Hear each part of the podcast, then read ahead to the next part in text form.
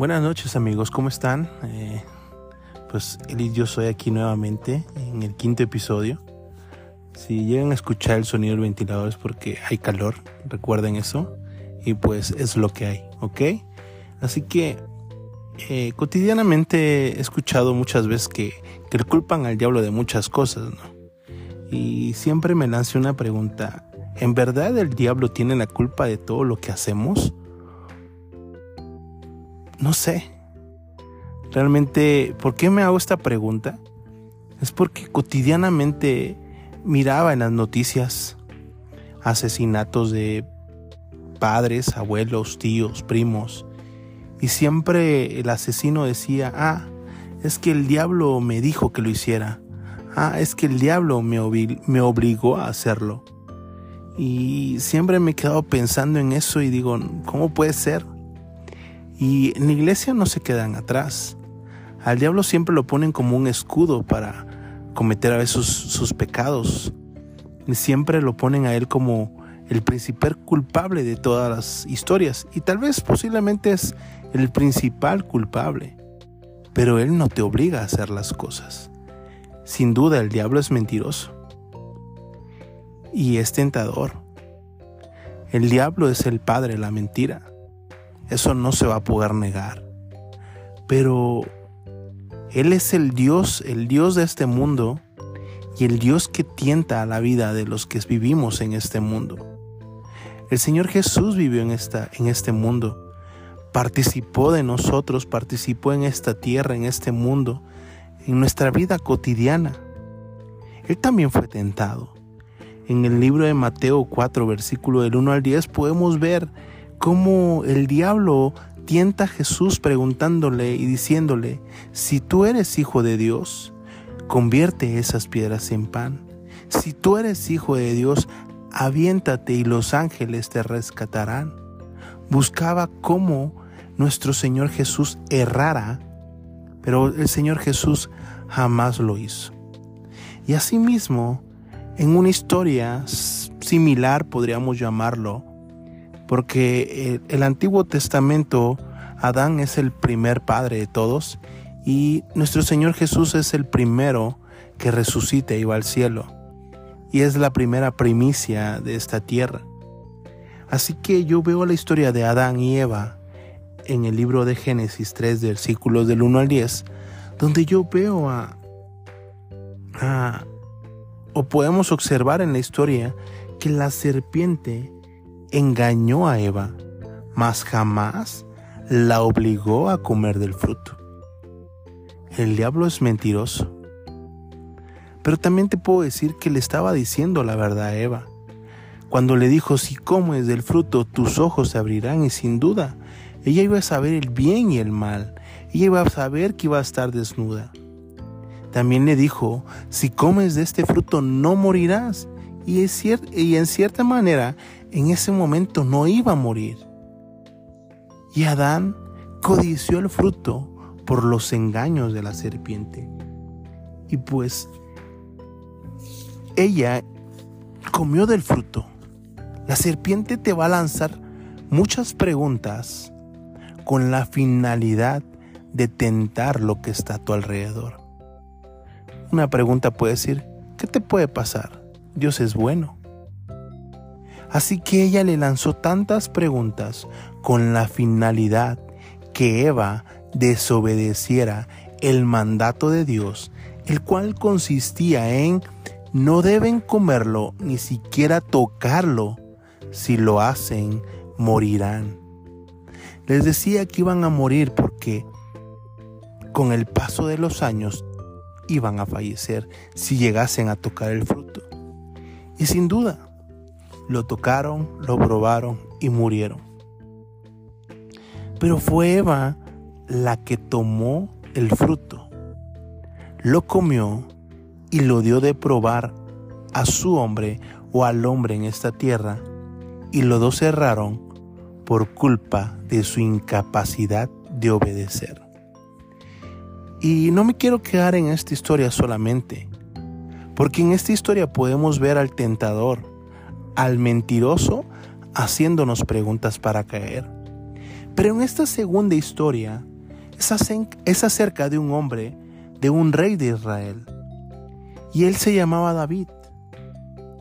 Por lo que en ese sentido tenemos que leer el libro de 2 Samuel, capítulo 11, del versículo 14 al 17, donde David trama la muerte de Urías el hitita.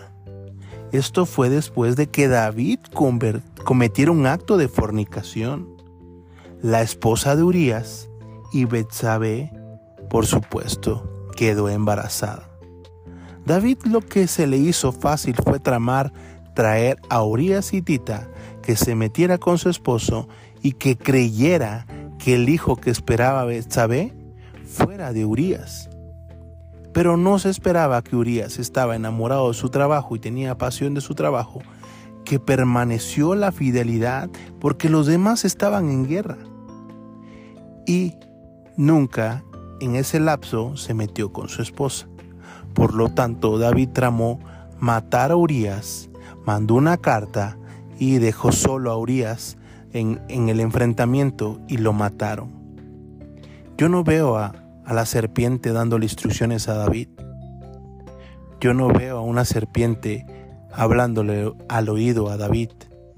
Yo no veo a una serpiente obligando al rey a cometer adulterio y después un asesinato. Yo no lo veo. Y en eso un pecado nos puede llevar a matar a una persona por, querer ocultar nuestro error.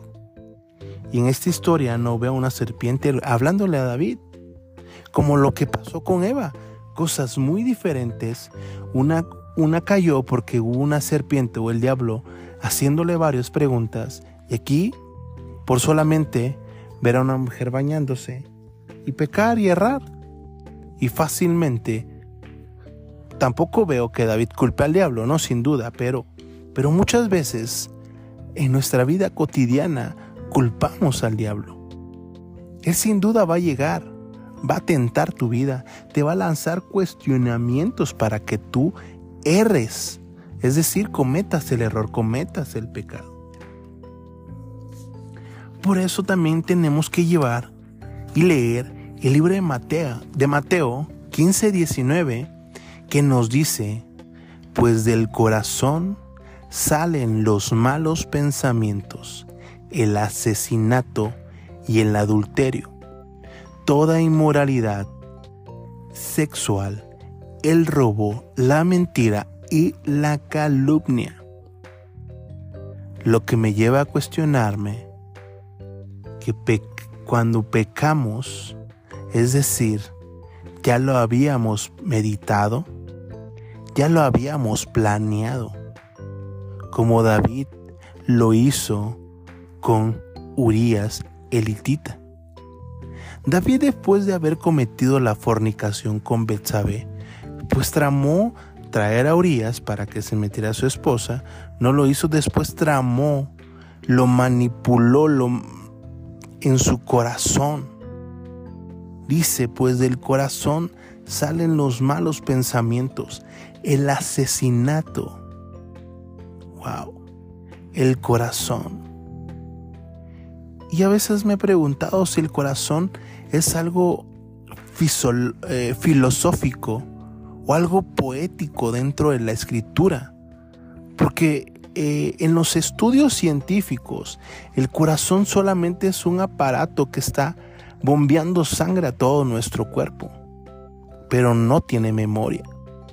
Pero también científicamente hemos visto que cuando alguien cae eh, en un estado vegetal, el corazón sigue latiendo.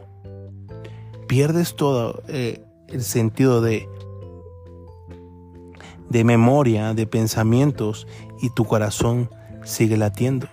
El corazón posiblemente vamos a poderlo decir que está dividido de la mente, pero también Jesús nos dice que del corazón salen los malos pensamientos. Posiblemente sea la mente, sea un, un, un espacio pequeño de la mente o de nuestro cerebro que se llame el corazón y de ahí estén los malos pensamientos. Es decir, somos culpables. No busquemos un culpable.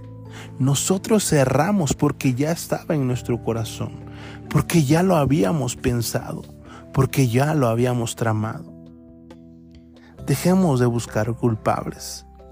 Mejor nos pongamos frente a un espejo y lo conozcamos. No dejes que tus pensamientos te depriman, te hagan lacerarte.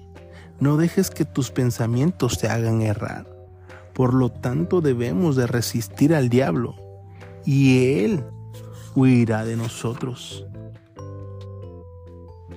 Y yo me quedo con esa parte de que no debemos de buscar culpables, de que no debemos mitigar o disminuir el error diciéndole a Dios, el diablo me obligó. Yo puedo decir que siempre pecamos, que siempre erramos. No sé, yo mm, voy a poner un ejemplo. En mi casa, el día de ayer dejé ropa en, el, en la lavadora y no la, no la saqué para tender y se apestó la ropa porque permaneció ahí. Y pues mi esposa me regañó como debe de ser porque no cumplía al 100% de, de lo que me habían encomendado. Fue un error. Y yo luego, luego le respondí, pero es que tú no viste la lavadora. Cuando yo estaba parado, yo fui a atender, ya estaba buscando un culpable. Ya le estaba diciendo, es que tú, pero no, realmente no es culpa de ella. Fue mi culpa. Siempre estamos buscando culpables. Ah, eh, pasó esto en mi trabajo, se cayeron las cajas. ah, es que quien nos colocó las colocó mal. No busquemos culpables. Si alguien nos llama la atención en el trabajo es porque tuvimos un error. Yo soy muy enojón, muy, muy enojón. Súper enojón. Creo que tengo el peor, el peor problema de, enojo en el trabajo. Alguien comete un error, me enojo, me altero, grito. Eh, muchos les he gritado por mi enojo.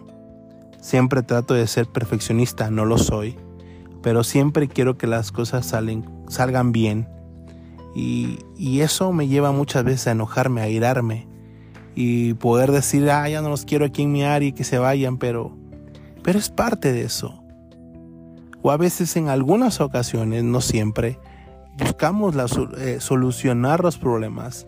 Me acuerdo y viene a mi memoria en este momento de un amigo, Héctor, eh, que lo aprecio mucho, eh, que no sé, se pusieron de proactivos a, hacer un QR que tiene una vigencia de 14 días y lo pusimos, los colocamos en los aeropuertos internacionales y para entrar a una página y pues ya habían caducado los, los códigos QR, la verdad me enojé mucho y le dije Héctor, lárgate de aquí que te quiero dar un, un golpe, lárgate de aquí, estaba muy enojado, muy molesto y ya me empezó a decir, es que tengo que pagar mil pesos, ya pagué mil pesos, ya había cometido un error y tenía que solventar ese error. Y dije, a ver, espérate, lo vamos a corregir y pues ya vamos a buscar la solución.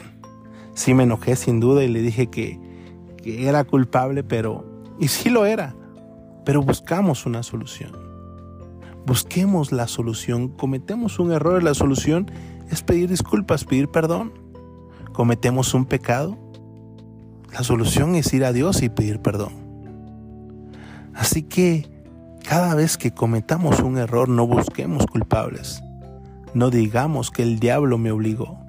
No digamos que el diablo me, me, manipuló para que lo hiciera. No, fuiste tú, porque en tu corazón hay malos pensamientos, porque en tu corazón hay asesinato, porque en tu corazón hay adulterio, porque en tu corazón hay robo, hay mentira y hay hasta calumnia.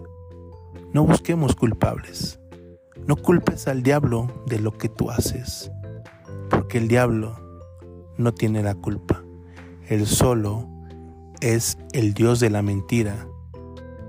Y eso, meditamos en eso. Ok amigos, saludos, un gusto, espero que sea de bendición y espero que esta pequeña enseñanza abra nuestros ojos cada vez que cometamos un pecado o tengamos un error. ¿Ok? Buenas noches y hasta luego. Cuídense.